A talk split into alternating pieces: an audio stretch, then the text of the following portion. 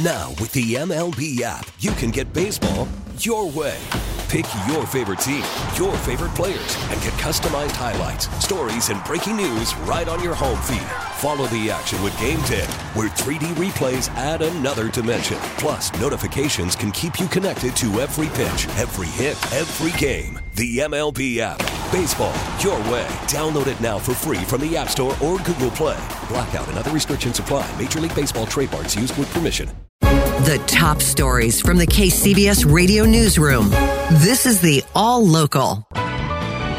Good morning. I'm Stan Bunger. I'm Susan Leigh Taylor. An investigation is now underway in East Oakland this morning where one person was killed in a house fire.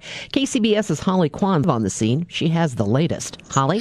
Susan, there was so much debris inside 44 Malta Court that when firefighters arrived at 412 this morning, it didn't take long to pull a second alarm as backyard trees caught fire and the radiant heat ignited the eaves of an adjacent home.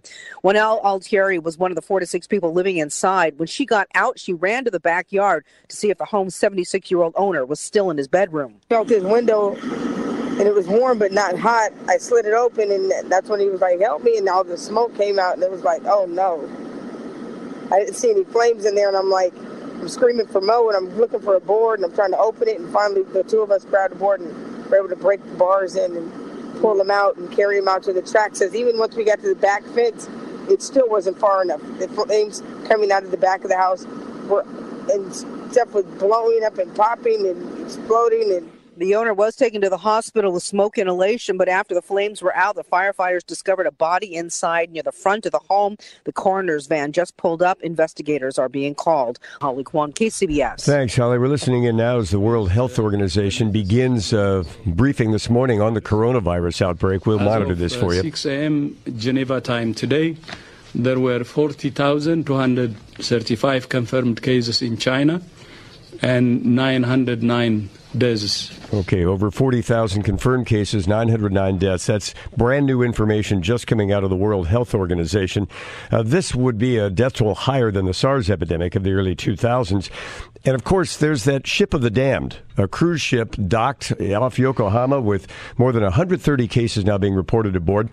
KCBS's Matt Bigler reporting on that. Stan, what was supposed to be a, a birthday and holiday cruise uh, has turned into a curse for many passengers, including Carl Goldman and Jeri Seratti Goldman, Southern California couple now quarantined on board the Diamond Princess after one passenger was diagnosed with coronavirus. 160 other travelers have now contracted the disease.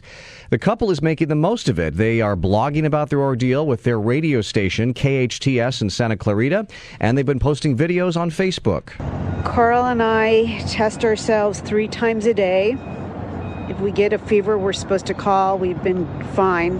Blessings, blessings on that.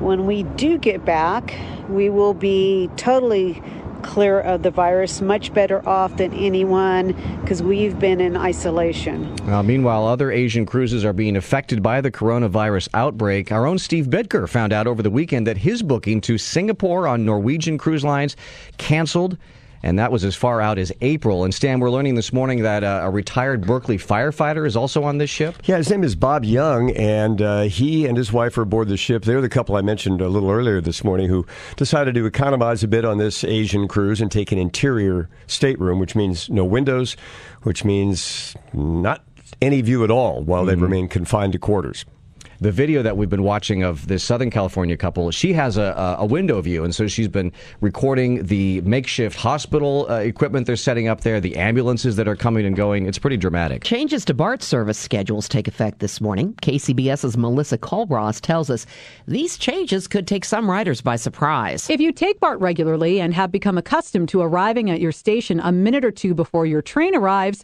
you might want to check the new schedules that now are in effect because every train has been rescheduled by a few minutes. And there are some BART riders, they know what time their train shows up, and it may have been moved up or moved back two or three minutes. That is BART spokeswoman Alicia Trost, who says the agency also is expanding service on the Antioch line. Short run cars on that line now will begin and end at the Concord station instead of Pleasant Hill. Trost says this should ease crowding on the Antioch line, particularly during the morning commute. That peak of the peak, you know, at 7:30 to 8:30, it's just very crowded, and even the slightest tweaks we can do with the schedule can make a big difference. Other changes include the return of two lines running through San Francisco on Sundays. Melissa Culross, KCBS. Subscribe to the All Local wherever you get your podcasts and stream us on your smart speaker 24 7 by saying Play KCBS Radio.